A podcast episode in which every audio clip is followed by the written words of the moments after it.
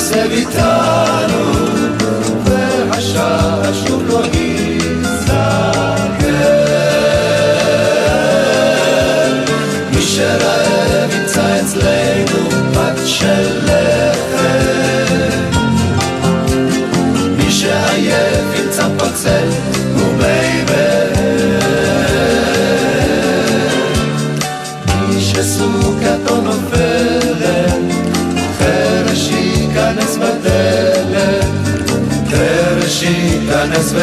ועד עולם יוכל להישאר. מי שרעב ימצא אצלנו פת של לחם, מי שעייף ימצא פוצל ומי באר. מי שסוכתו נופלת, חרש ייכנס בדלת, יוכל להישאר. זה הבית שבנינו, והאורן שנתנו, ותמיד יוכל להישאר.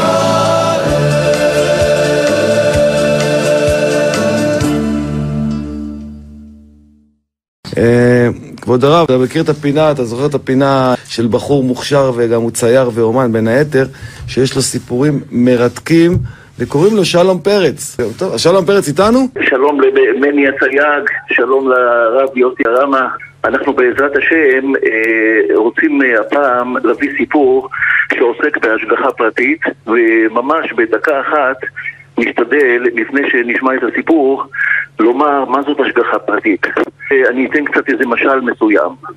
היצרנים של אה, מסכים בעולם, כמו סמסונג, כמו סוני, כמו כל מיני, כל מי שרואה מסך כזה, או שרואה איזה צג, אז הוא מבין בפשטות הכי גדולה שהיצרן הזה של הצג הזה, או של המסך, בוודאי שרואה.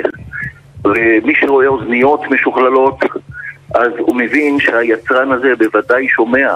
זאת אומרת, אם הוא מייצר אוזניות כאלה משוכללות, אז מן הסתם שהיצרן שומע, או שהמתכנן שומע, וזה יושב על פסוק בתהילים יש פסוק בתהילים, היוצר עין הלא יביט, דוד המלך שואל שאלה רטורית, היוצר אוזן הלא ישמע? מי שיוצר עין בוודאי שרואה, מי שיוצר אוזן בוודאי ששומע. אגב, אני חייב להפריע לך פה לפני שנראה את הקטע שהכנת לנו, שיש אפילו סרט, אמנם סרט אמריקאי, שלא ממש הם אה, נראה לי יהודים או משהו מאמינים בבורא, אבל אה, נקרא דלתות מסתובבות. שבן אדם, הסרט מדבר על מישהו, או מישהי זה הייתה במקרה, שלקחה שתי החלטות, או לעלות לרכבת באותו יום, או במקרה שהיא פספסה את הרכבת. אה, והסרט עובר בשני קווים, איך, אה, מה קרה לה בחיים כשהיא כן עלתה על הרכבת הזאת ואז הכירה שם מישהו ואז כל זה, ומה קרה לה כשהיא פספסה את הרכבת. זה כאילו שני מסלולים שונים לגמרי, החיים שלה כן. היו אחרים לגמרי, כן, זה מתחבר למה שאמרת על הצומת. הסיפור שלנו מתרחש בניו יורק בשנת 1985. רב מאמץ ילד יתום ומשקיע שנים רבות בחינוך שלו. יום אחד הוא מתקשר אל אביו המאמץ מניו יורק אחרי שכבר זמן רב לא נפגשו, ומודיע לו שבקרוב הוא מתחתן. הרב רושם מיד את תאריך החתונה בלוח השנה ומזמין טיסה לקליבלנד. בבוקר יום החתונה קמתי מוקדם, נרגש והתארגנתי, מספר הרב. אני נוסע לשדה התעופה ומגלה לתדהמתי שהמטוס כבר המריא לפני זמן קצר. ניסיתי לברר על טיסות אחרות, אך לא מצאתי. החלטתי פשוט להתניע ולצאת לדרך. מקווה אולי להגיע לחופה. דרך ארוכה של שבע שעות נסיעה, באוטוסטרדות האדירות של ארצות הברית, וכשהעייפות כמעט מכריעה אותי, אני מגיע לאולם השמחות. אך למראה החתן הקורן, בני, אני מתמלא בכוחות ובשמחה עצומה מרקיעת שחקים. כמעט חצות, ואני כבר חייב לחזור לניו יורק, ואני יוצא לדרך חזרה. אני נוסע בערך שעה, אבל אני רואה שאני כבר לא יכול להמשיך כך. העייפות גוברת. אני נאלץ לרדת לשולי הדרך, להיכנס לעיירה הראשונה שנקראת בדרכי. לחפש מקום ללון בו. אני סורק את הרחובות, מחפש מלון או איזה אכסניה, לבסוף אני מוצא על בניין קטן שלט מואר, מלון. אני נכנס ומבקש לסחור חדר, אבל פקיד הקבלה מבשר לי שהוא מצטער מאוד, אבל כל החדרים בתפוסה מלאה. למראה פניי המאוכזבות הוא ממהר להוסיף, אתה יודע מה? תנסה אולי בצד השני של הרחוב. יש שם בית אבות. לך תדע, אולי יש להם מיטה פנויה. אני מודה לו ופונה לכיוון שהצביע עליו. אני נכנס לבית האבות, בדלפק ישב אח במשמרת לילה. הוא קרא ספר. המקום שקט מאוד. רק צפצופים מונוטוניים נשמעו מדי פעם. ניגשתי לאח. בבקשה, אני צריך את עזרתך, אמרתי לו. נתקעתי בלי מקום לישון. אולי יש מיטה פנויה לעזור לי? הוא עיין בכמה דפים שהיו מולו ואמר לי, תראה, בחדר מספר 7 התפנה מקום אחד. לא הייתי צריך יותר מזה. רגליי נשאו אותי מעצמן אל החדר המדובר והמיטה המיוחלת. עליתי על המיטה, קראתי קריאת שמע, ומיד נרדמתי.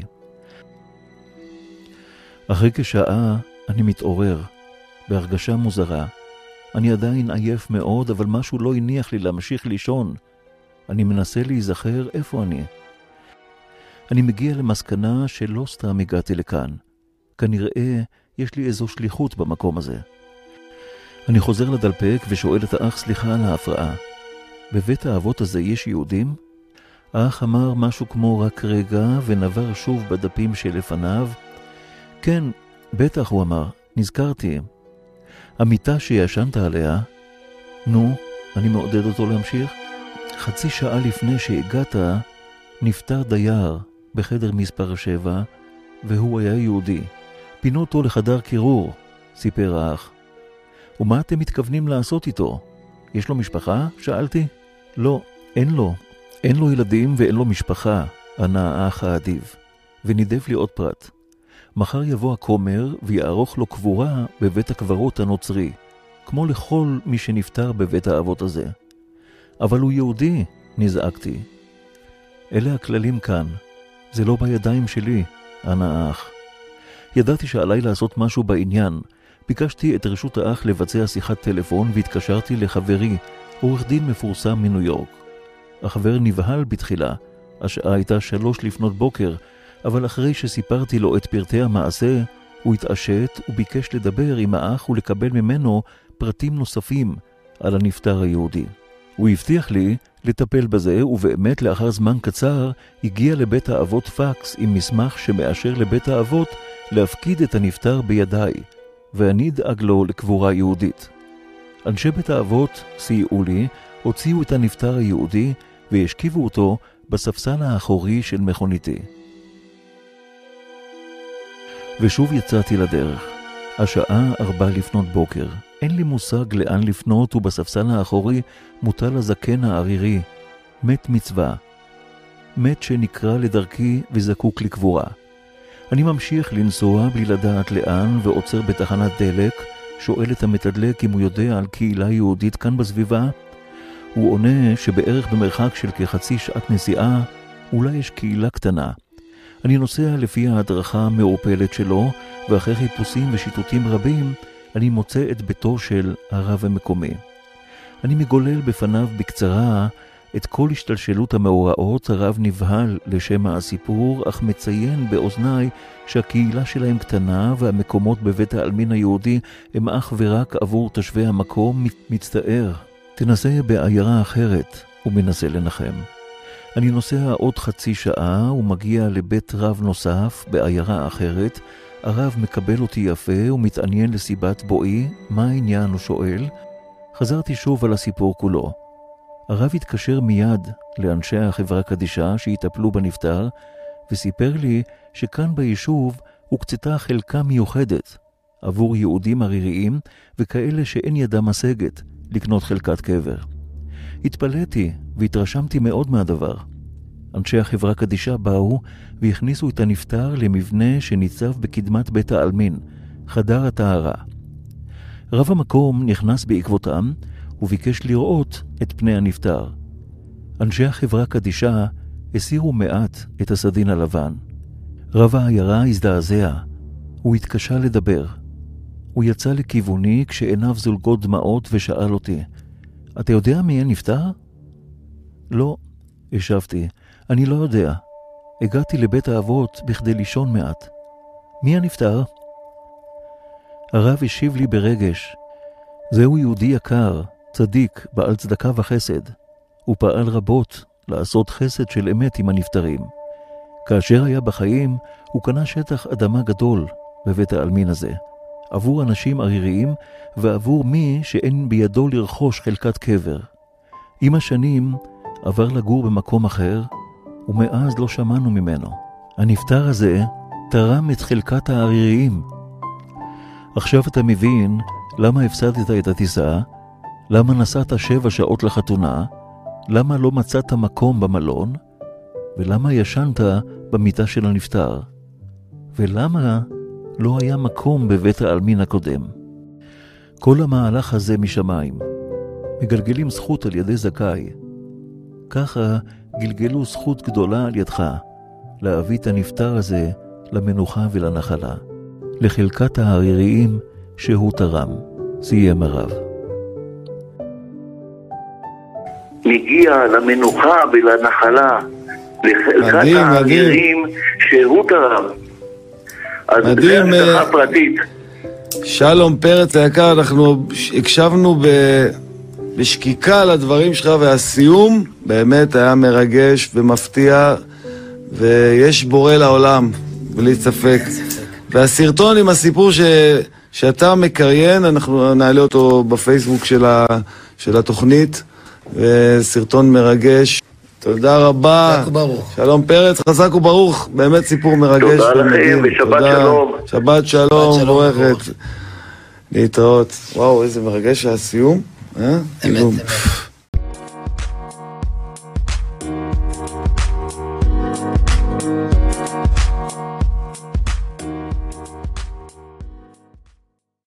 אז אה, בואו נשמע את אה, שלום פרץ, מה יש לו לספר לנו היום? שלום פרץ, בוקר טוב.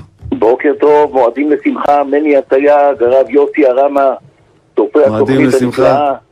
תודה, הבוקר תודה עם רבה. מני התייג, אנחנו, תודה רבה.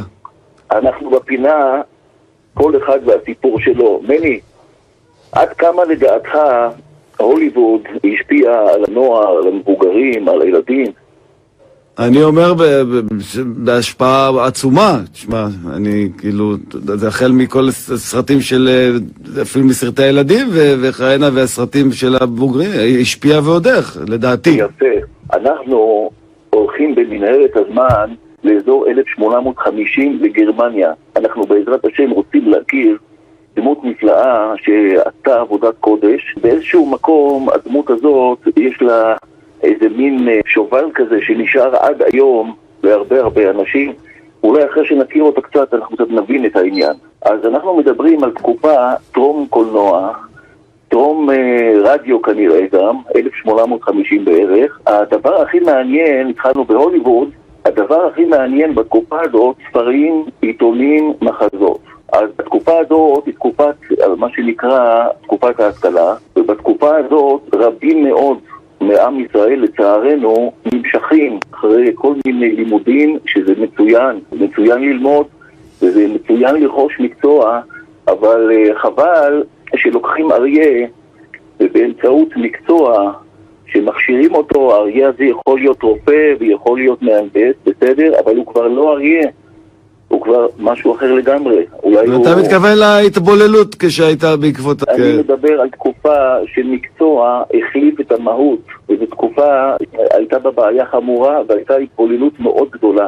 בתקופה הזאת קם רב בשם מאיר להמן, שהוא היה גם דוקטור, למד בישיבות, והוא היה רב אורתודוקסי גרמני, פובליציסט, סופר, ובספרים שלו הוא מתמקד בהצלת צעירים ומבוגרים, ממש כמו שבהוליווד ידעו לעשות סרטים, אז הרב הזה ידע לכתוב ספרים מאוד מאוד מעניינים, ואני מציע לצופים שלך בתוכנית לחפש את הספרים של הרב מ' להמן. והרב הזה, בכתיבה שלו, ידע למשוך את הילדים ואת הנוער ואת המבוגרים באמצעות סיפורים אמיתיים, כי היה לו המון חומרים מסביבו של יהודים שהתבוללו ויהודים אה, קראו את הדברים שלו ונתלו. הוא היה עורך של עיתון שנקרא בגרמנית, בישראלי, הכוונה ישראלי, והוא השפיע רבות, כמו שאמרנו, באמצעות הספרים, הסיפורים שהוא כתב באופן רצוף בעיתון. ודרך אגב, הסיפורים שלו תורגמו לשפות רבות מאוד, ועל פי האנציקלופדיה לספרות ילדים של אוריאל אופק, הוא סופר הילדים המתורגם ביותר לשפות הרבות ביותר. וואו. אנחנו, אנחנו נספר סיפור שהיה קשור איתו. הרב הזה הוא אה, האמין בקו של יפה תורה עם דרך ארץ. הכוונה, אדם צריך להיות תלמיד חכם מצד אחד, מצד שני צריך שתהיה לו איזושהי אומנות נקייה. הוא היה כאמור רב של קהילה, הוא, הוא קבע עם חברים מהקהילה שלו להשפיע על יהדות גרמניה בכללה, והוא קבע פגישה עם ראש ממשלת גרמניה. הפגישה נקבעה לשעה 10:45, בשעה 8:45 הוא קבע עם שני חברי קהילה בתחנת רכבת. הוא קם מוקדם באותו יום, סיים את התפילה שלו בשעה 7 בבוקר, הגיע הביתה, אכל ארוחת בוקר, והנה פתאום הוא שומע דפיקות בדלת, והוא שומע איזשהו קול שיש איזה עניין מאוד מאוד חשוב. הרבנית אומרת לו, תראה, אה, הרב חייב לצאת לפגישה מאוד מאוד חשובה, והוא יחזור רק מחר, אם אתה יכול לדחות את זה. הזקן הזה שעמד בדלת אומר, לא, זה מאוד חשוב, זה, זה ממש פיקוח נפש וחיי אדם מוטלים על כף המאזניים, הרב מכניס את האיש הזה, והאיש הזה מתפרץ לכבוד הרב. דוקטור, חיי אדם תלויים בעניין הזה, אז הרב אומר לו, מה העניין? מה פיקוח נפש? אז האיש המבוגר הזה, שהיה נראה עם שיער צבא וזקן לבן ולבוש בבגדים אפורים, מתחיל לספר לרב שהוא זוכר את הדרשה שלו משבת שובה והוא זוכר כל מילה והרב הזה היה דרשן מאוד גדול ובאמת אה, הרבה חיבבו אותו והרב לחוץ מאוד עם הפגישה ושני חברי הקהילה מחכים ברכבת ומהבית של הרב עד לתחנת הרכבת גם כן בנסיעה הזקן הזה לא מתחיל עם הסיפור של הפיקוח נפש. אז הרב לוחץ עוד קצת ואומר, כבודו, יספר לי מה פיקוח נפש, אני אעזור לך כל מה שאפשר. הזקן מספר לו שאשתו הלכה לעולמה לפני שש שנים, והיא הייתה אישה נעימה, והרב מסתכל בשעון ואומר לו, בוא תגיע לעניין. והזקן הזה מספר לו שיש לו שני ילדים באמריקה, והרב לוחץ אותו ואומר שמחכים לו ויש לו פגישה מאוד חשובה והמבוגר חוזר שוב פעם על הסיפור ועוד פעם אומר לרב שהוא מדבר מאוד יפה בדרשות שלו והרב עושה את כל המאמצים. דרך אגב, הרב הזה שפוגש אותו זה הרב שאנחנו סיפרנו עליו בתחילה, הרב כן. דוקטור מאיר להמן, הרב חותך קצת ואין ברירה ואומר לו, תראה, אני מאוד ממהר לרכבת, אתה רוצה לספר לי על מה פיקוח נפש? אני אבטל את הפגישה, אם זה פיקוח נפש אני אעזור לך. והזקן הזה ממשיך לספר כשנולד לבת שלו בן, והבת והחתן כיבדו אותו בסנדקאות, והרב דוחק בו, תתקדם עם הסיפור, אני מאחר, זקן אומר לו, תראה, כיבדו אותי בסנדקאות, ואני ישבתי כסנדק, ככה הוא מספר, הזקן הזה, וכשהוא ישב בסנדק, התינוק היה על ברכיו, פתאום כשהמועל הגיע, התינוק הזה התעלף, ולא עלינו ולא עליכם, ולא על אף אחד מישראל, התינוק הזה הלך לבית עולמו. והרב אומר, עצוב מאוד, מה אני אוכל לעזור לך? אז הוא אמר, כבוד הרב, תהיה סבלני, תשמע עד הסוף. אז הרב אומר לו, אני אשמע אותך, רק תנסה להגיע לשאלה. אז הוא אומר, תראה, כבוד הרב, ברוך השם, הבת ילדה עוד בן. אם ירצה השם, מחר הוא נכנס בבריתו של אברהם אבינו, ברית מילה. השאלה, אם יזמינו אותי לסנדקאות, שואל הזקן הזה, האם לשבת שוב, שחס ושלום, שלא יקרה עוד פעם איזה מקרה כזה, אז הרב פסק ואמר לו, אל תקבל את הסנדקאות, אל תשב סנדק, שיכבדו מישהו אחר. אבל עכשיו אני מוכרח ללכת. והרב עומד ממש על סף הדלת, והזקן תופס אותו במעיל בכוח, ושואל אותו, כבוד הרב, איך נקרא לילד? האם לקרוא לו בשם של התינוק הקודם? הזקן תופס את הרב במעיל, וראש הממשלה מחכה, החברי קהילה ברכבת, ויש ממש כמה דקות להגיע בכרכרה, אנחנו מדברים על זמנים של כרכרות, מהבית של הרב לרכבת. והזקן תופס לו במעיל בכוח, והרב, כמו שאמרנו, דוחק בו, אומר לו, תשב בבקשה. הזקן יושב, הוא משחרר קצת את האחיזה, והרב רץ במדרגות, אין לו ברירה. ואז הזקן צועק לו בדרך, איך לקרוא לתינוק? זו השאלה הבאה, איך לקרוא לתינוק? על שם התינוק הקודם? אז הרב בדרך צועק לו, תוך כדי ריצה, הוא אומר לו, תראה, תקרא לו בנימין, גבריאל, זאב, צבי, והרב ממשיך, וכבר מוצא איזה עגלון ואומר לו, תרוץ מהר לרכבת, אני אשלם לך פי שניים, תגיע בזמן. וככה הרב הזה עלה על הכרכרה, והכרכרה מגיעה לתחנת רכבת סוף. וכשהרב נכנס לרציף הוא לא קונה כרטיס, הוא כבר מעדיף לקנות לתוך הרכבת, אבל כבר הוא רואה שהרכבת יצאה מהתחנה. זהו. הרכבת הבאה רק בשעה 11, והרב פונה לביתו, ופתאום הוא נתקל בשני החברי קהילה האלה. מתברר שגם הם לא עלו, אין להם מה למצוא, הרב הוא הדמות המרכזי בפגישה עם, ה, עם ראש הממשלה מגרמניה, והם הסבירו לו שזאת החלטה שהם לקחו, וזהו. אז הרב מציע שאולי יחכו לרכבת הבאה רק ב-11. ופתאום יש איזו המולה מאוד גדולה בתחנת הרכבת, ואנשים מבוהלים רצים לכאן ולשם. מתברר שהרכבת שיצאה מהתחנה התנגשה ברכבת הנגדית, והיו שם עשרות הרוגים ופצועים. ואז הרב, ואז הרב אומר, אכן, הזקן הזה צדק, יש פה פיקוח נפש והצלת חיי אדם, והזקן הזה היה שליח להציל אותנו. מדהים. נסתר- נסתרות דרכי השם, אומר הרב דוקטור למן, לחברי הקהילה, בסוף הגיעו באמת בשעה 12 בערך לראש ממשלת גרמניה, וראש הממשלה כמובן שמע על התאונה. הרב לימן פתח בסיפור עם הזקן, וראש הממשלה שמע את הסיפור הזה בקשב רב, כמו שאנחנו עכשיו מקשיבים לסיפור בקשב רב, שראה את העניין הזה, ואנשים כל כך חביבים, אנשים שניצלו בנס מה, מהרכבת הזאת, וכבר כל מה שביקשו לטובת הקהילה קיבלו מראש הממשלה. ויום אחד הוא מקבל מאיזה חבר קהילה הזמנה לבוא לעשות קידושים לאיזה זוג שמתחתנים, הרב מגיע ויש הרבה אנשים ופתאום בראש הקהל עומד הזקן הזה, הוא חיפש אותו שנה, הוא לא מצא אותו הרב ופתאום הזקן הזה שהציל אותו עם פיקוח נפש, פיקוח נפש, עומד בראש הקהל, מתברר שהוא הסבא של המשפחה הזאת, של הנכדים האלה שמתחתנים.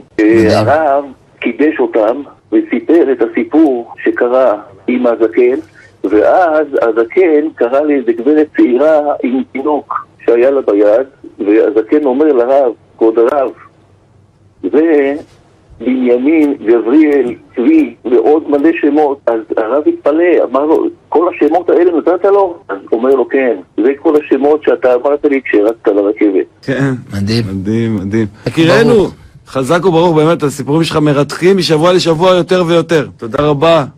שלום פרץ. חג שמח. תשלח לי אחרי זה בוואטסאפ את השם של- המדויק ואיזה ספר שאנחנו נקנה אותו גם, של הרב הצדיק, בעזרת השם. תודה רבה, מועדים לשמחה וחג כל שמח. תודה, שמח. כל טוב, שלום פרץ היקר, תודה רבה. ועכשיו אנחנו נצא להפסקונת, סיפור מדהים, נצא להפסקונת וכבר חוזרים.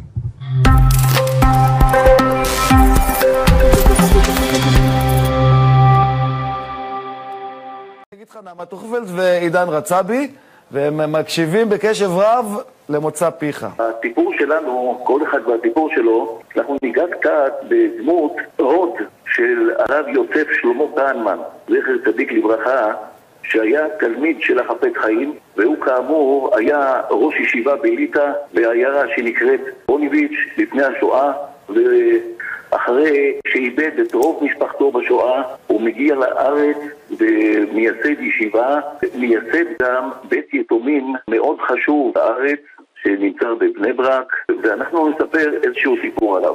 באחת מהטיסות שהוא נסע בשנות ה-60 לארצות הברית באמריקה, נכנס למטוס, הוא מגלה בכיסא שנבחר לו, ממש לידו יושב אדם כבן 60, נרגן ועצבני, הרב מברך אותו שלום עליכם. איזה שלום עליכם? הוא עונה לו, הוא לא מבין מה מושיבים דתיים לידו, הוא לא יודע שמדובר בענק תורה וחסד בשם הרב יוסף שלמה כהנמן, זכר צדיק לברכה. פתאום האיש הזה בכיסא שלידו מוציא איזה קופסה, פותח אותה, מניח אותה על המגש, מדבר חץ העגבניות, וגם, לצערנו, הוא מוציא בשר חזיר, והיה אוכל בהפגנתיות כזאת. והרב שואל אותו מהר, לפני שיגע בבשר, תכף מחלקים כאן אוכל כשר, אולי תמתין דקה אחת. האיש הזה עונה בעצבים, כבוד רב, אני לא... אני מבקש שלא תיכנס לי לצלחת, אני אוכל מה שאני רוצה. אז הרב שואל אותו, אתה יהודי, לא? הוא אומר, בטח שאני יהודי, עונה האיש, אל תחשוב, רק למי שיהיה זקן הוא יהודי. ותוך כדי שהוא אוכל מהבשר, וכל זה בשביל להכעיס, הרב מנסה להסביר לו, והוא בשלו כועס על השם, על הדתיים, והוא לא מוכן בשום פנים ואופן לשמוע את הרב. והרב כהנמן אמור לשבת לידו 12 שעות של טיסה עד ניו יורק. הרב מוציא ספר בכדי ללמוד, והאיש הזה קופץ מיד, אני לא רוצה ספרים כאלה כאן, הרב לא מתווכח, סוגר את הספר ולומד בעל פה דברים שהוא זוכר. הטיסה מסתיימת, האיש הנרגן הזה ממשיך בדרכו, וגם בזמן הפרידה מהרב לא חסך במילים על דתיים ועל השם. הרב יורד בשדה התעופה, ומשם נוסע לניו יורק, שם הוא התארח שבועיים בקהילות, וידבר שם על היתומים שהגיעו מהשואה לישראל, ועל העיירות שנכחדו, והוא מנסה לשקם אותם כאן בארץ. אחרי שבועיים בדיוק, מגיע יום הטיסה חזרה, הוא נכנס למטוס, הכל שקט, הוא יושב בשקט, מוציא ספר ומתחיל ללמוד. והנה פתאום נשמעת קריאה עוצמתית, והיה האיש הנרגן הזה מהטיסה לפני שבועיים. הוא מתיישב שוב ליד הרב, ככה יצא מהשמיים, בכרטיס טיסה, המקום שלו שוב פעם ליד הרב. הרב כהנמן מבין שזה לא במקרה, ויש כאן חידה וכנראה שיש כאן מה לעשות.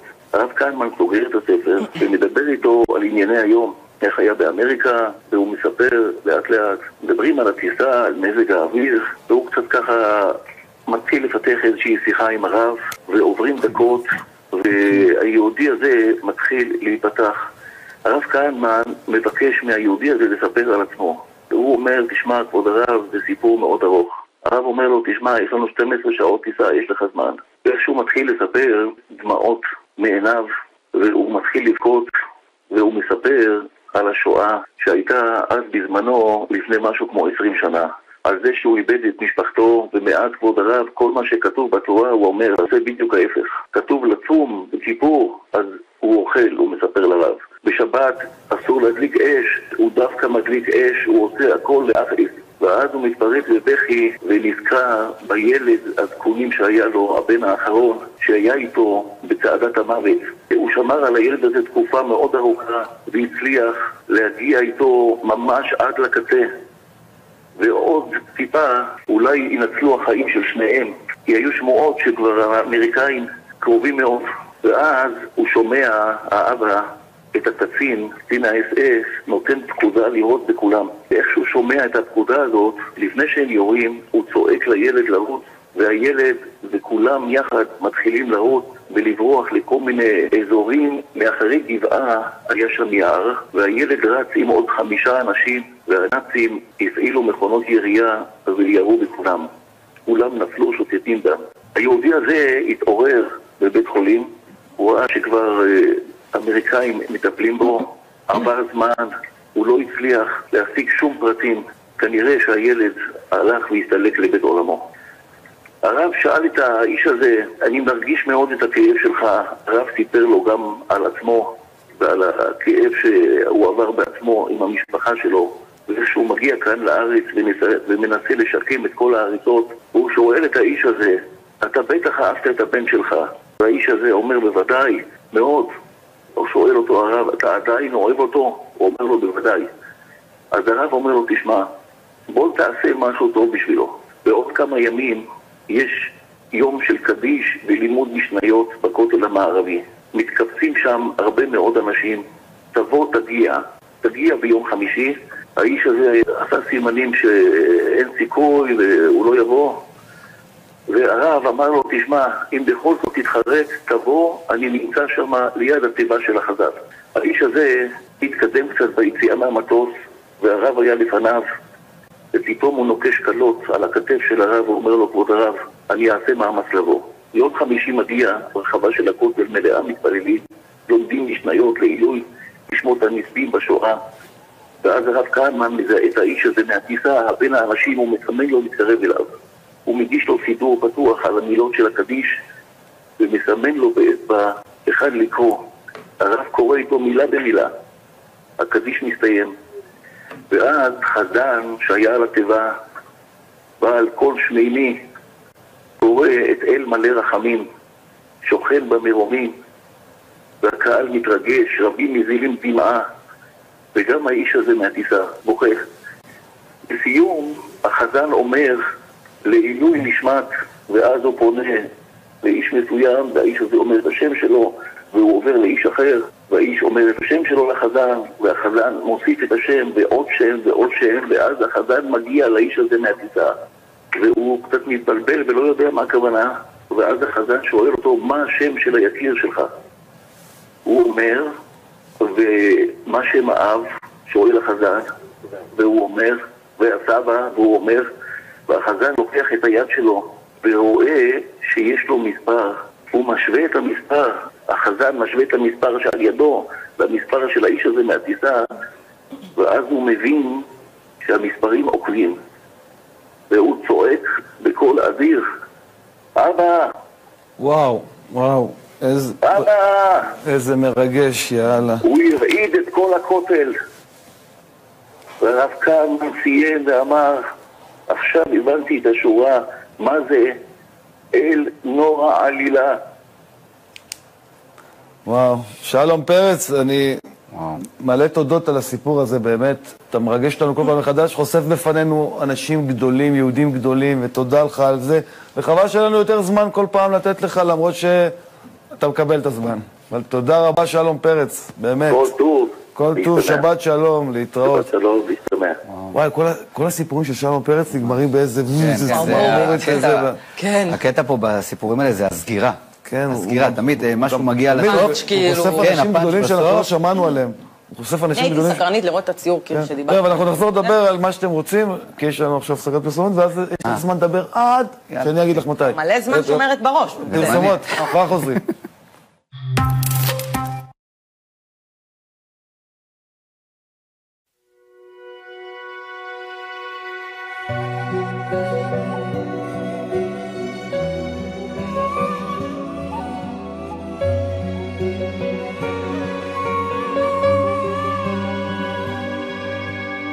כל העולם נשואות אליך בתחינה, ללטף את אבניך בשתיקה,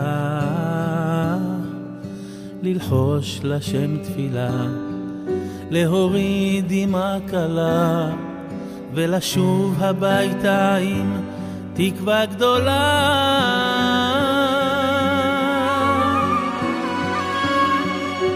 ליבו של העולם, הכותל, משקיף על האדם, הכותל, משאת נפשו של עם, אבנים עם לבדם, אוויר כה מבוסם, יש רק בכותל.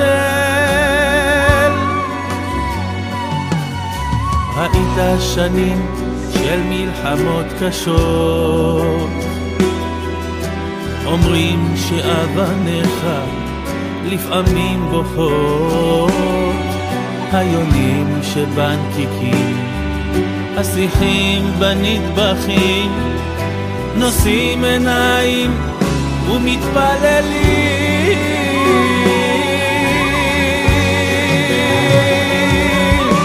ליבו הכותל, יופי וחזון, הכותל, להביע משאלה, לדחוף פתקה קטנה, שורשים כה עמוקים, יש רק בכותל.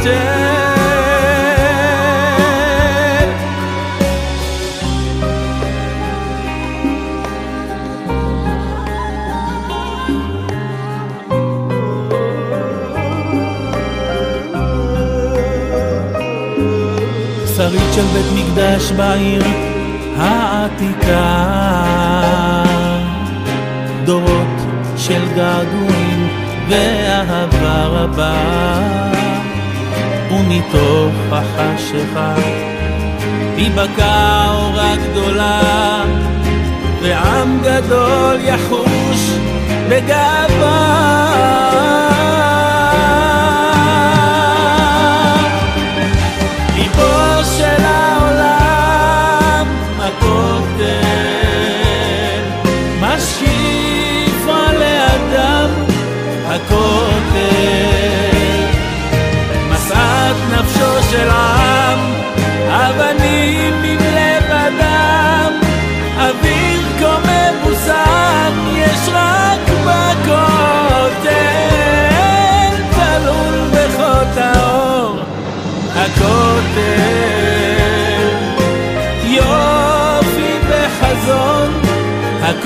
הכותל, להביע משאלה, לדחוף פתקה קטנה, שורשים כה עמוקים, יש רק בכותל. יש רק בכותל.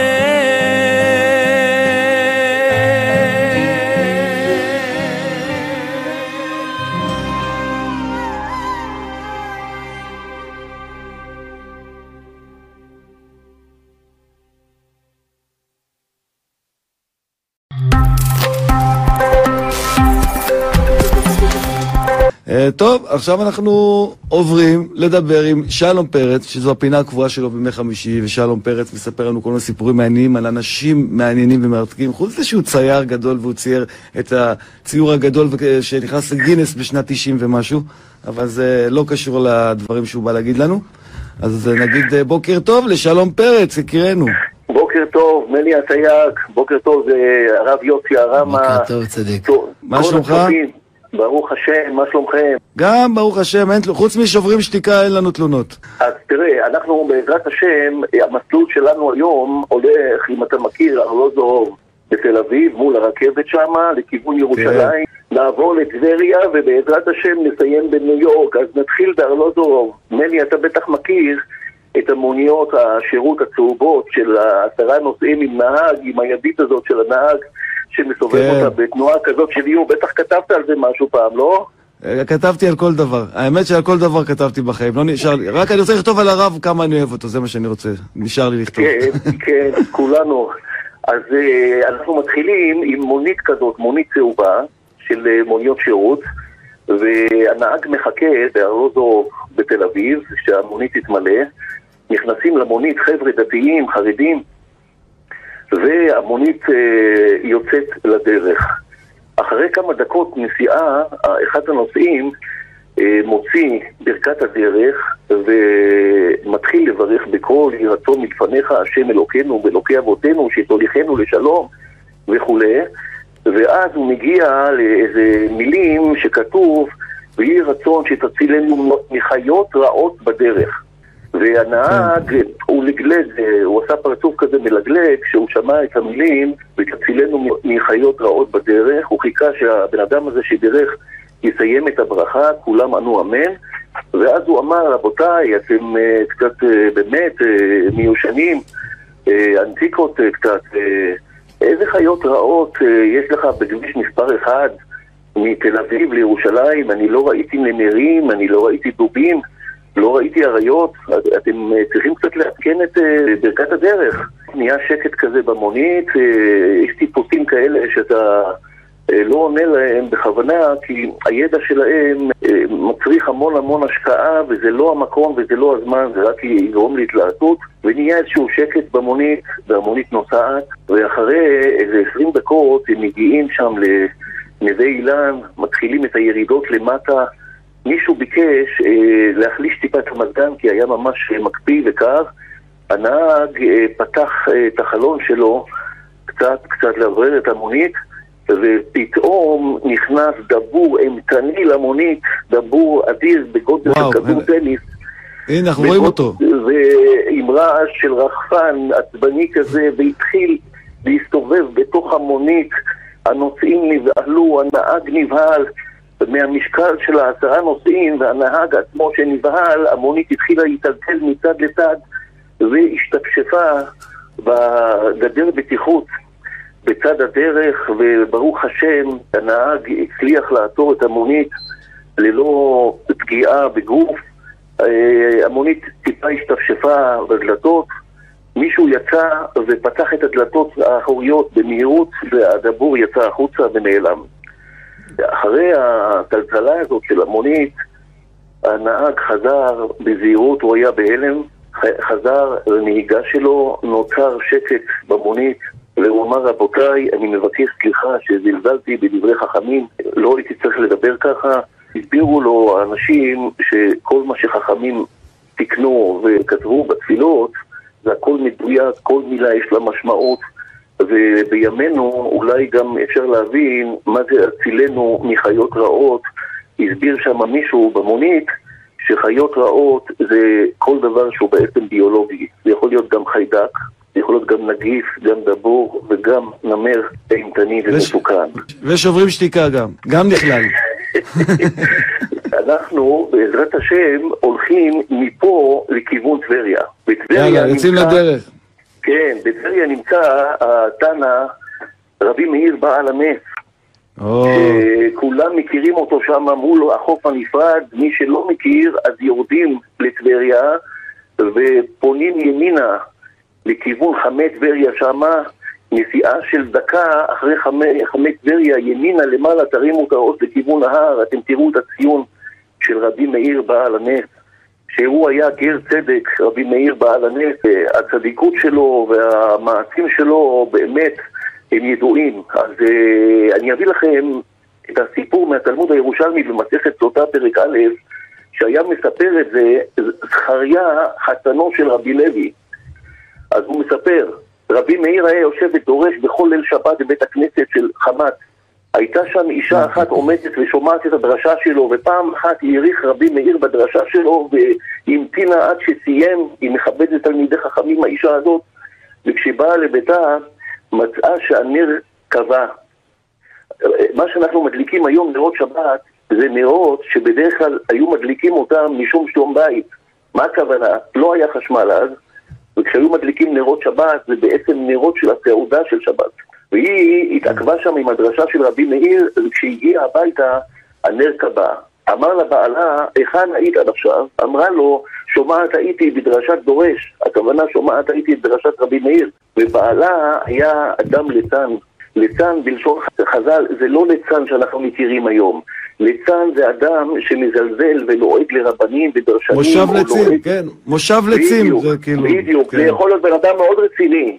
יכול להיות בן אדם מאוד רציני, אבל הוא מספיק שהוא מעקם את האף שלו, שהוא שומע שמדברים על רבנים או על דרשנים, הוא אומר לך, והם לא- כלל אין להם שום הבנה בדברי תורה. זה, זה, זו- זאת הבעיה, זה יכול להיות פרופסור למתמטיקה, ומכבדים אותו מצד המתמטיקה. אבל בדברי תורה אין להם שום ידע, ואז נוצר פה איזה בלבול. למשל, אני הייתי שומע על הרב יוסי הרמה ולא לאיינשטיין בדברי תורה. או, יפה, אמרת את המשפט, אני גם שומע על הרב יוסי הרמה לפני איינשטיין. כי איינשטיין כן. היה אדיר וגאון עולם, כמה שידוע לי, ואני לא רוצה לזלזל בכבודו, חס ושלום, כי אני מאוד מעריך אותו, הוא היה גם אדם מאוד מאמין, עד כמה שידוע לי, אבל אה, אם הייתי רוצה לשאול הלכה, הייתי הולך לשאול רב. נחזור לעניין שלנו. היא חוזרת הביתה, והנר התקבע בחושך, ובעלה אומר לה, בעלה שהיה ליצן כמו שאמרנו, אמר לה, את לא נכנסת הביתה עד שתלכי ותרקי בפניו של הדרשן הזה. אוי אוי הכוונה ואבוי. היא אמורה, הוא מכריח אותה ללכת לרבי מאיר בעל הנס ולירוק לו בפנים. אז האישה הזאת הייתה צדיקה ויראת שמיים, היא יצאה מביתה, ישבה שבת ראשונה, שנייה ושלישית, הכוונה כבר שלושה שבועות לא הייתה בבית, היא לא תעשה את המעשה הזה, יש לה יראת שמיים. אמרו לה השכנות שלה, מה אתם עדיין בכעס? בואי נלך איתך אצל הרב, אצל הדרשן. כיוון שראה אותן רבי מאיר כתוב בגמרא, צפה ברוח הקודש, הוא הבין מה העניין, ועשה את עצמו כאילו יש לו דלקת בעיניים. אמר להם לנשים האלה, אולי יש ביניכם איזו אישה שיודעת לרפא אה, דלקת עיניים. אמרו לשכנות שלה, תלכי מהר, בהזדמנות שלך, תרפאי אותו בהזדמנות ותרקי לו בתוך העין. ככה הוא ביקש. הלכה, וכיוון ישבה לפניו, הייתה מתייראה מפניו, הכוונה רק לשבת ליד רבי מאיר בעל נס, יראת כבוד מאוד גדולה. אמרה לו, רבי, אין אני יודעת ללחוש לעין, הכוונה, האמת, כבוד הרב, אני לא יודעת לרפא עיניים. אמר לה, אף על פי כן, אפילו ככה, תעזרי לי. תרקי לי בפניי שבע פעמים ואתרפא. היא עשתה כך, ירקה לו שבע פעמים, לכאורה מי ששומע את הסיפור הזה עכשיו בבית, הצופים שלנו של הבוקר עם מני הסייג, אומרים, מה זה הדברים האלה, איזה עתיקים האנשים האלה, לירוק בעין כדי לרפא את העין, מה זה הרוק הזה? אז רבותיי, מה רבו מעשיך השם, כולם בחוכמה עשית. הרוק שיש לנו בפה, יש לו תפקידים גדולים ורבים, הוא מפרק את המזון, הוא משמש כאן כמו נוזל שיחה בתוך הפה, יש אנשים שיש להם יובש בפה וזה קשה להם, אבל בעניין שלנו רבי מאיר מגלה לנו שברוק יש חומרים שיוצרים הגנה גם מפני חיידקים ונגיפים, והרוק כידוע הוא מנקה את החיידקים ויש לו תרכובות של אנזימים שהם אנטי-בקטריאליים ואנטי-וירליים אז רבי מאיר, כמו שאמרנו, אמר לה, לכי ותגידי לבעלך שאתה ביקשת שאני אירק לרב בפנים פעם אחת ואני עשיתי את זה שבע פעמים. אמרו לו התלמידים, כבוד הרב, ככה הם מבזים אותנו. אם היית מבקש, לא היינו הולכים להביא אותו ולדבר איתו ולהלקות אותו, הבן אדם הזה שמתנהג ככה. אמר להם רבי מאיר, של מי הכבוד יותר גדול, של רבי מאיר או של בורא עולם? אמרו לו של בורא עולם. אז ידוע שבורא עולם מסכים ששם השם יימחק במים בשביל שלום בית. אז או. זה מה שרבי מאיר אומר להם. אם כבוד השם יתברך עושה דבר כזה בשביל שלום בית, אז אני לא אמחל על כבודי בשביל שלום בית. מוסר אדיר וסיפור גדול, תודה רבה. ברוך. חזק וברוך. שלום פרץ, תבורך אמן. תבורך אמן, תודה רבה. שבת שלום, כל. טוב.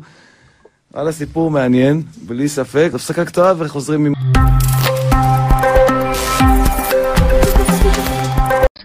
אה, כן, אז תאזינו לנו. שון, מה שנקרא.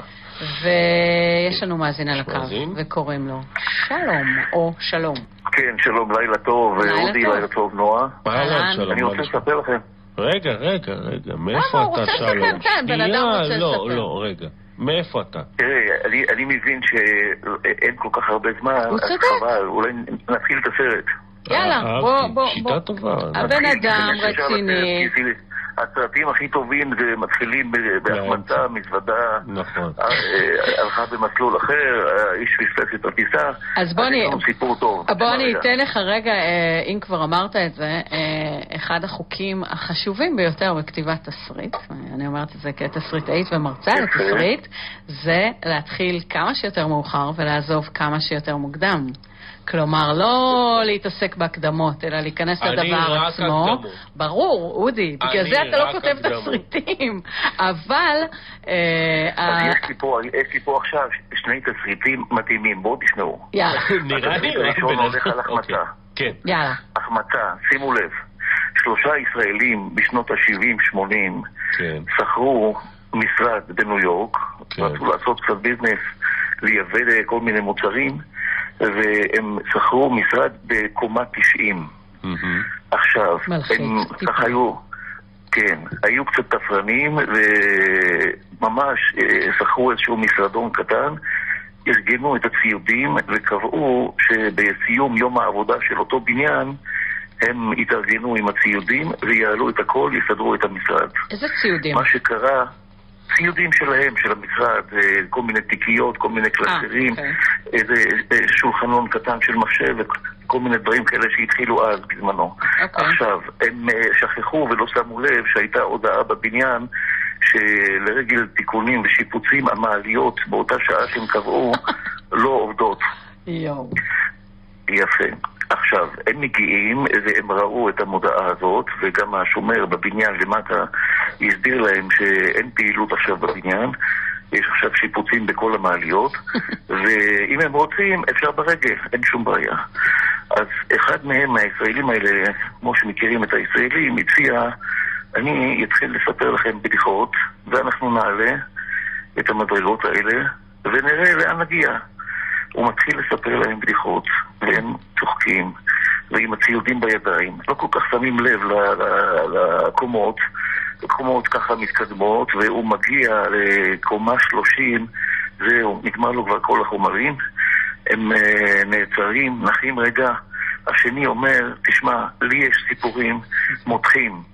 הוא מספר להם סיפורים מותחים, הם ממשיכים, מתקדמים, קומה 32, 38, לאט לאט עם הציודים, עושים קצת הפסקות, באמת סיפורי מתח מדהימים, הוא לא כל כך שם לב, כמו שאתם לא שמים לב עכשיו לשעון, כי הסיפור די טוב, אז אנחנו מתקדמים עם הסיפור, והנה הגיע לקומה 60 עם הסיפורי מתח. כן. השלישי אוקיי. אומר, אני אספר לכם עכשיו סיפורים עצובים, כמו סרטים טורקיים כאלה. הוא מתחיל לספר להם, והם ככה נכנסים לעצבות, וקצת אה, דמעה פה ושם, והם מתקדמים, קומה 70, לא שמים לב, קומה 80. כמו שאנחנו לא שמים. לב לסיפור. שאתה טומן לנו כך הוא בסופו, מגיע לקומה אוקיי. 89, כן. ועוד טיפה מגיעים למשרד, נעמדים מול הדלת, והוא אומר להם, אני אספר לכם עכשיו את הסיפור הכי עצוב. אז הם אומרים לו, יש יותר עצוב ממה שסיפרת? אז הוא אומר, כן, שכחנו את המפתח למטה ברכב. זה בעצם משל לחיים של האדם. כן. עד גיל 30 אתה צוחק, אתה לא שם לב לחיים, הכל נחמד, הכל טוב, הכל עובר. 30 עד 60 יש מתח קצת, ומתחייב על דברים, רוצה ללמוד, רוצה להתקדם, כמו הסיפורים ש- ששמענו של המאזינים שלכם. יש כל מיני תוכניות, יש כל מיני החמצות לכאורה. מ-60 עד 90, אם בן אדם זוכה להגיע ל-90, ואולי יותר ואולי פחות, מקווה שכולם יזכו לאריכות ימים מתוך בריאות ושמחה, אבל חבל, אחרי כל המסלול המפותל הזה, אתה בסוף פספסת והחמצת. מי שמבין את המשל הזה, ממש לפני ראש השנה, אז צריך להבין מה שאני אומר. רגע, אני רוצה לעשות פאוזה קטנה. שלום. אני אומר, אני לא מעניין. אבל אתה לא דווקא אתה מעניין, אנחנו שואלים. אבל בואו נתקדם לסיפור השני שלך, מה יאללה, סיפור שני.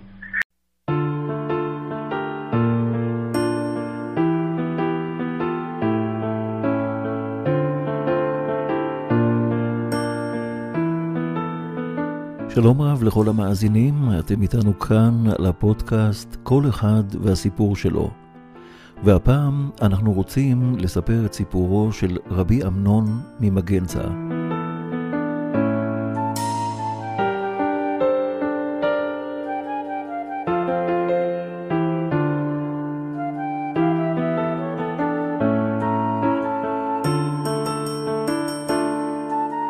רבי אמנון ממגנצה היה פייטן מלפני כאלף שנה, היה רב גדול, נחשב לגדול הדור, בעל ומחבר הפיוט המפורסם שנאמר בראש השנה ובקהילות מסוימות גם ביום הכיפורים, הפיוט ונתנה תוקף, הוא נהרג על קידוש השם באכזריות רבה.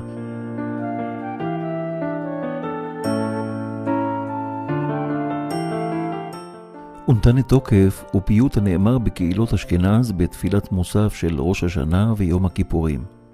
תוכנו הוא עוצם קדושת הימים הנוראים, שבהם דן הקדוש ברוך הוא את כל באי עולם. ובוא תינשא מלכותך,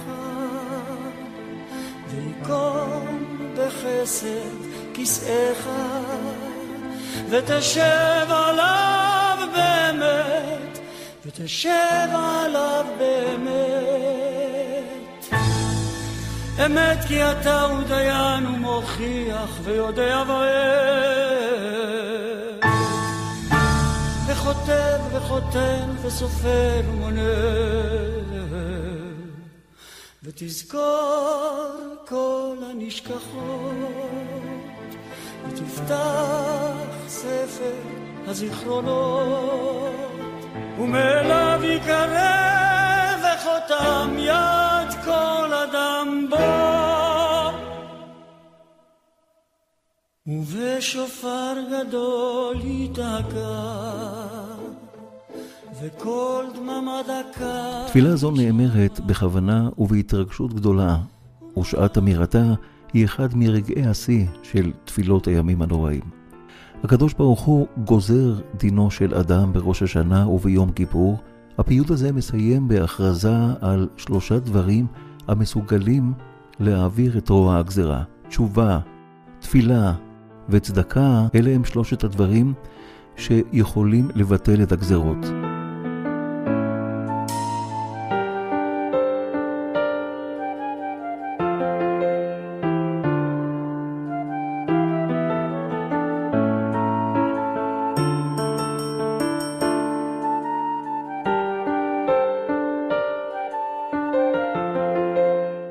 מחבר פיוט ונתנה תוקף הוא רבי אמנון ממגנצה כאמור, שהיה מראשוני החכמים באשכנז בזמן רבנו גרשום מאור הגולה.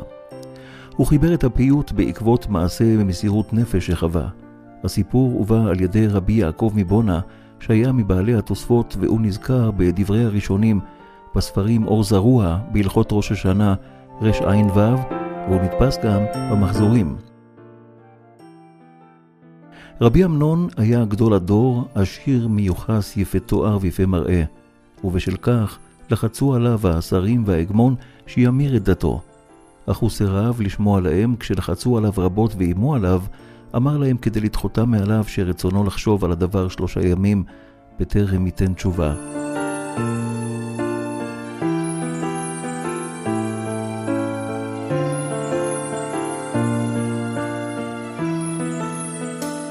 כאשר הבין שדיבר בלשון עם ספקות, כאילו יש חלילה ספק כלשהו באמונתו, הוא התאבל על כך ולא אכל ולא שתה בכל שלושת הימים.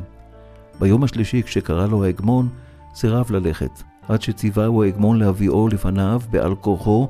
כשהביאו אותו לפני ההגמון, שאל אותו ההגמון מדוע לא רצה לבוא למועד שקבע. אמר לו רבי אמנון, את דיני אחרוץ בעצמי. הלשון אשר דיברה והבטיחה כזב, דינה להיחתך. אולם ההגמון אמר שלא את הלשון צריך לקצץ משום שהיא דיברה טוב, אלא את הרגליים שלא באו בזמן צריך לקצץ, ואת הגוף לייסר. וציווה לקצץ את פרקי ידיו ורגליו ולהניחם לידו במיטה, וכך שלח אותו לביתו. כשהגיע ראש השנה, ביקש רבי אמנון שיקחו אותו לבית הכנסת, וישכיבו אותו ליד שליח הציבור.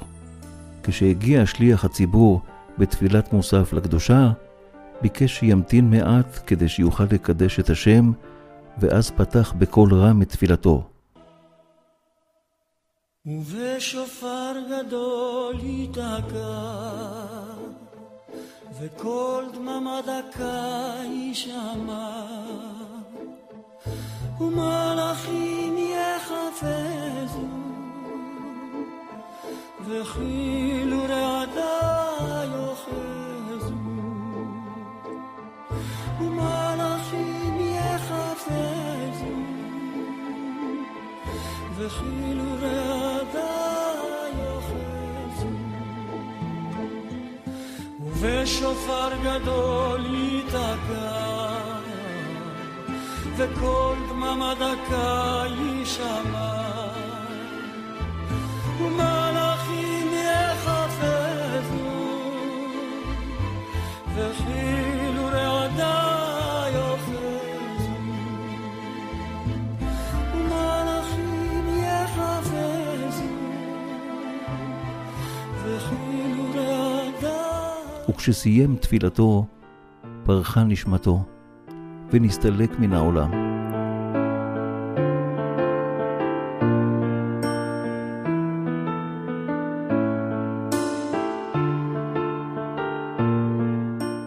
שלושה ימים אחר כך הופיע בחלום לפני רבי קלונימוס בר משולם, ולימד אותו את התפילה האמורה. ביקש ממנו ללמדה בכל תפוצות ישראל בכדי לאומרה בראש השנה.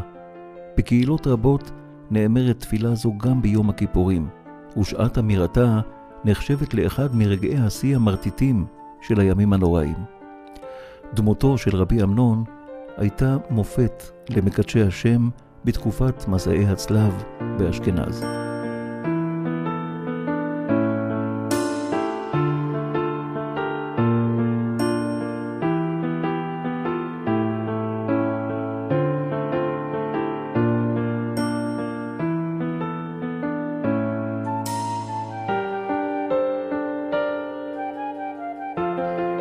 בתחילת אה, שנות התשעים חיבר יאיר רוזנבלום לחן מודרני לפיוט כמחווה לחברי קיבוץ בית השיטה. נפילת 11 מחברי הקיבוץ במלחמת יום הכיפורים שינתה את יחסם של רבים מחברי הקיבוץ ליום הזה, יום ראש השנה שהפך ליום זיכרון המחובר ליום הדין של כלל העם היהודי. הלחן החדש משלב מוטיבים מתפילות אשכנז וספרד וממקורות אחרים. הוא כונה מרגש, מצמרר וזכה למחמאות על האופן שבו הוא מעצים את מילות הפיוט. יתר על כן, בשל הרקע ליצירת הלחן החדש וזהותו של יוצרו, הוא נתפס כסמל לאפשרות חדשה של שילוב בין המסורת היהודית לתרבות הישראלית.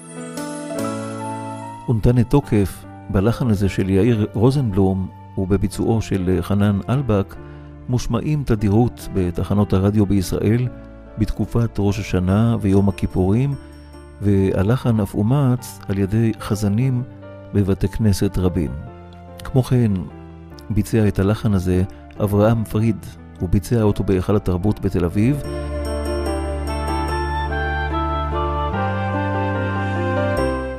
הפיוט הזה שימש השראה רבה ליוצרים, הוא היה גם השראה לשירו המפורסם של ליאונרד כהן, Who by Fire, מי באש, שנכתב ב-1974 בעקבות חוויותיו של כהן בסיבוב הופעות מול חיילי צה"ל בחזית של מלחמת יום הכיפורים.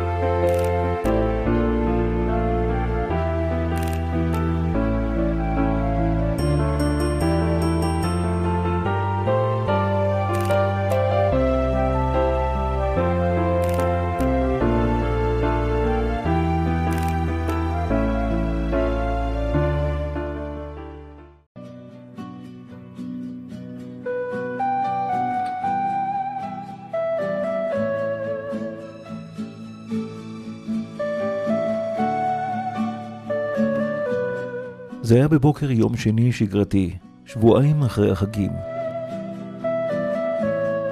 נזכרתי בחלום מאתמול, בהיר, צבעוני וברור כשמש. החלום הזה חזר אליי, דוחק לפעולה. מיד התקשרתי אל רבי דוד אוחיון, חבר קרוב לליבי. הרב אמרתי לו, אני נוסע לירושלים ואשמח אם תבוא איתי, לא תצטער על כך. מה קרה? שאל הרב, ואני סיפרתי לו את החלום. בחלום אני רואה אור בהיר, היכל קודש, גבוה ומפואר, ודלתותיו נפתחות מעצמן, ומתוכו יוצא לקראתי ספר תורה. ספר תורה גדול, יפהפה, עשוי כסף טהור, עיטוריו זוהרים באור יקרות, וארבעה ספרי תורה נוספים מלווים אותו משני צידיו, כמו פמליה של כבוד. זה היה החלום, ולי המסר היה ברור.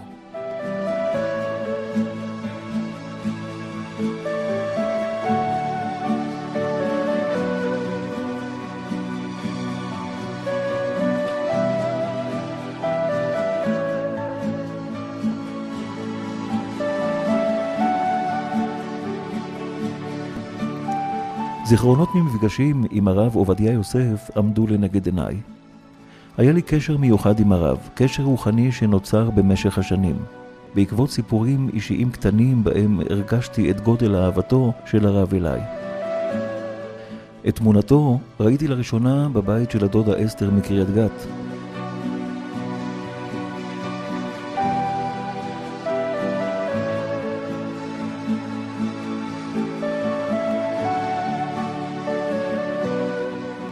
כאשר שידרתי ברדיו, בעיצומה של התוכנית שער השמיים, קיבלתי שיחת טלפון לאולפן. תרשום את המספר של הרב עובדיה יוסף, תתקשר אליו ותעלה אותו לשידור. התרגשתי מאוד.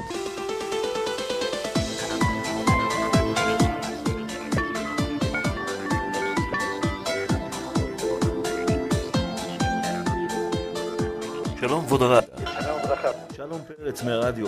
אני מעלה את כבודו עוד כמה שניות לשידור.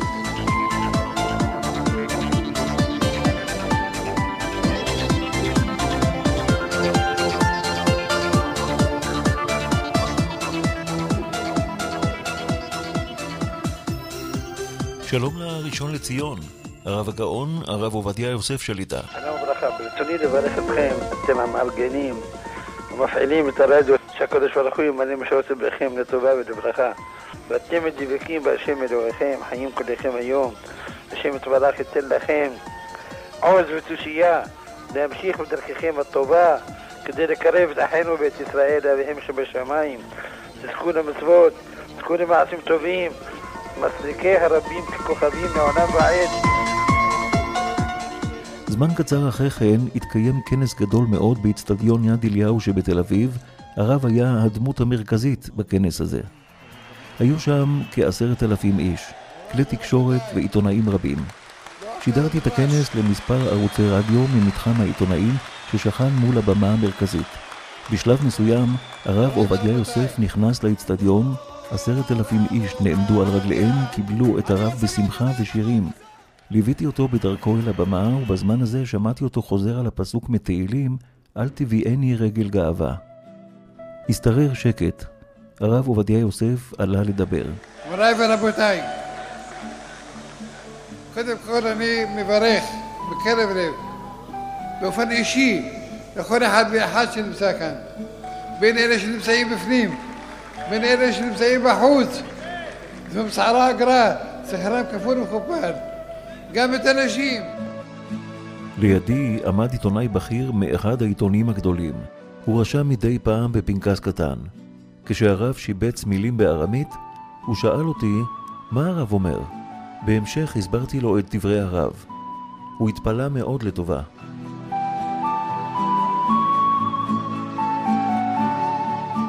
למחרת הכנס הופיע בעמוד הראשי בעיתון כתבה שסיקרה את האירוע באור חיובי.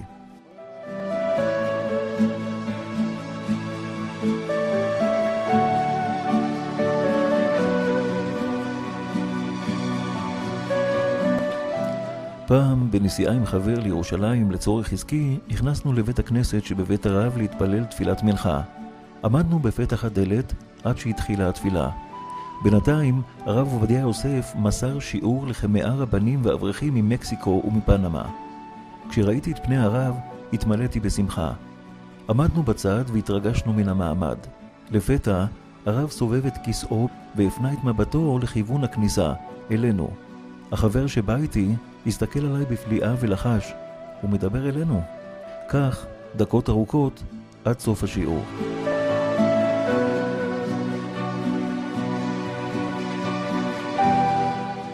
בברית המילה של בנינו כיבדתי את הרב עובדיה יוסף לשבת כסנדק. ברית המילה נערכה אצלו בבית. המועל היה הרב אורן. הוא עשה את ברית המילה וסירב לקבל תשלום. הפצרתי בו, אך הוא סירב. הרב עובדיה יוסף צחק וטפח כלות באצבעו הטבולה ביין על פיו של התינוק. הרעיף עלינו אהבה וברכות אינספור. בתום הברית הוא נכנס לחדרו העמוס בספרים והזמין אותנו להיכנס אליו. נתן לי תחושה כמי שאביו מברכו. תחושה שכל כך הייתה חסרה לי בהיותי יתום מאב מגיל 21.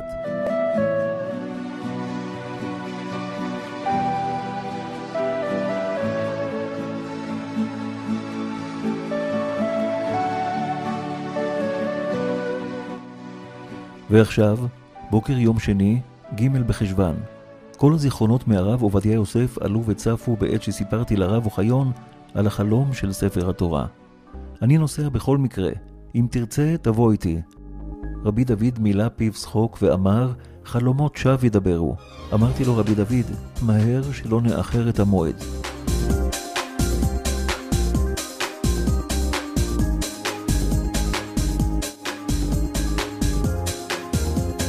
הוא הגיע ברכבו ונסענו בזריזות מנתניה לירושלים. הגענו לבית החולים הדסה עין כרם. רצנו מהר ועלינו מבוהלים במעלית לקומה שמונה. ואז המעלית נעצרה. דלתותיה נפתחו לצדדים, המון אדם נתגלה לעינינו. בתוך ההמולה לפתע השתרר שקט. הפרופסור, מנהל בית החולים, יצא והודיע בקול חנוק הודעה דרמטית. אנו מודיעים בצער רב על פטירתו של מרן הראשון לציון, נשיא מועצת חכמי התורה, הגאון הרב חיים עובדיה יוסף. מהחדר של הרב יצאו בניו, רבנים חשובים, וספר תורה בידם.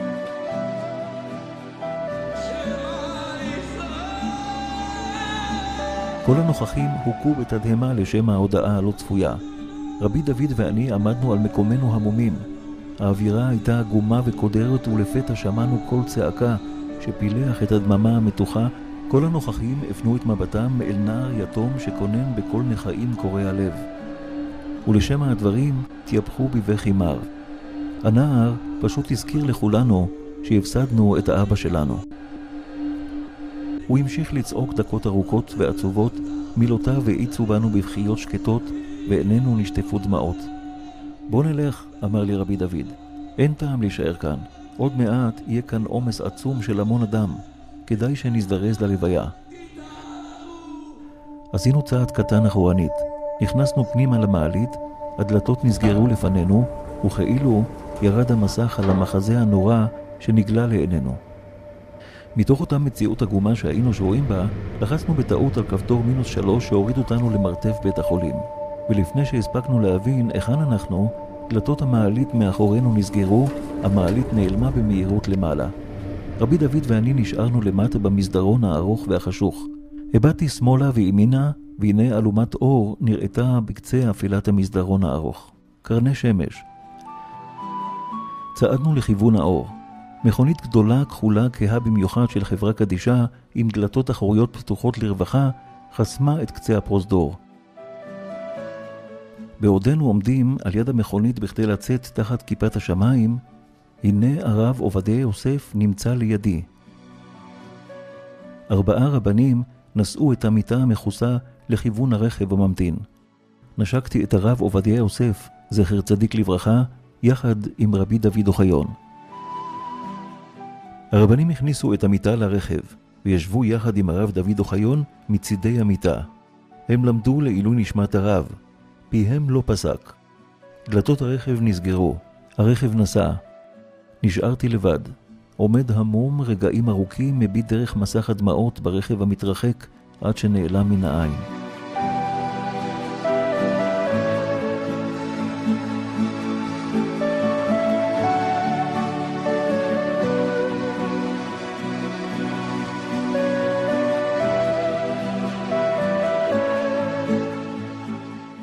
בית העלמין סנהדריה ברחוב בר אילן.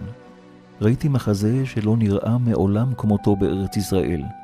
כמיליון איש, אישה, זקן וילד ליוו את הרב עובדיה יוסף, זכר צדיק לברכה, למנוחת עולמים. הייתי שם, ראיתי איך רחובות ירושלים מתמלאים אט אט בנערות הדם.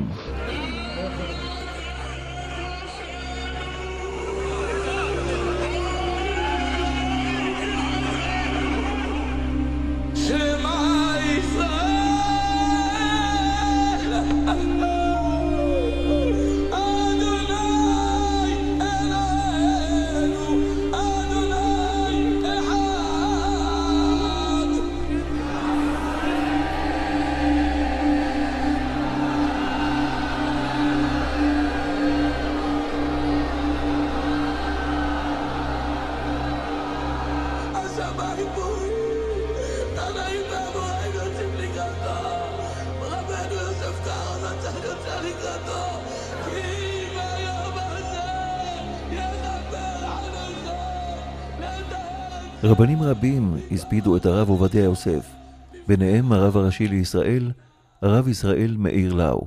שר התורה, אביר הרועים, מרן לא היה רב של מגזר אחד, הוא לא היה רב של חוג אחד, הוא היה רבם של ישראל, הוא היה צירוף נדיר של מוח מזהיר, של לב ענק, של אהבת ישראל שפעמה בקרבו כאש להבה. הוא לימד אותנו מהו כוחו של הרגע שאותו אין לבזבז ואותו אין לבטל על דברי חולין, על דברים שאין בהם ממש. הוא קיים את התורה מעוני, בדחקות, בדלות, שאין להם שיעור, ונתן לכולנו מוסר השכל. כמה התורה, מי שזוכה ללמוד תורה לשמה, זוכה לדברים הרבה. אהוב על הבריות, אהוב על המקום, ורוממתו על כל המעשים. תראו את ההלוויה הזאת, תקשיבו להדים של ההלוויה הזאת מפעמי הארץ והעולם היהודי כולו. מי שליבו היה פתוח כאולם להתיר עגונה, להתיר עגונה חיה, להיות שומע ענקת האביונים ודמעת העשוקים ראה בכל יום ולכן הוא דגל בכוחא דהיתרא עדיף.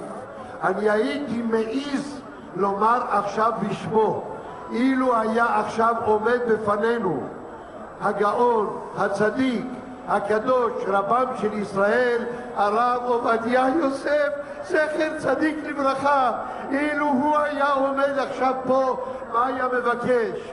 הוא היה מבקש, כולנו בני איש אחד אנחנו, שחלילה לא תהיה מריבה בינינו, שנזכור כי אנשים אחים אנחנו, שנחיה באהבה, באחווה, בשלום וברעות, שנהיה כולנו, כל בית ישראל, אגודה אחת, לעשות רצונו של יתברך בלבב שלם.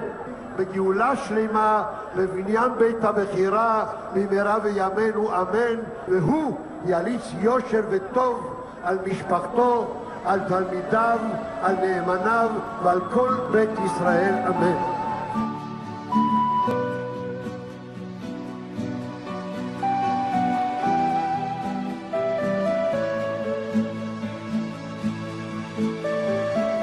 ראש ממשלת ישראל, מר בנימין נתניהו.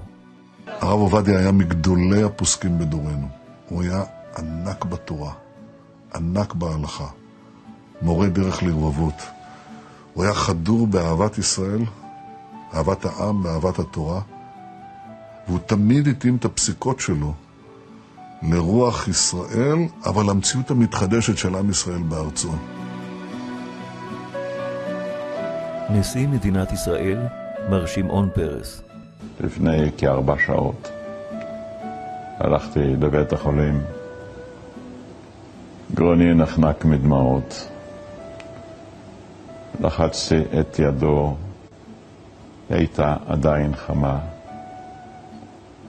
נשקתי על מצחו, על מצחו, ראשו עדיין סימל את הגאונות שבאישיותו.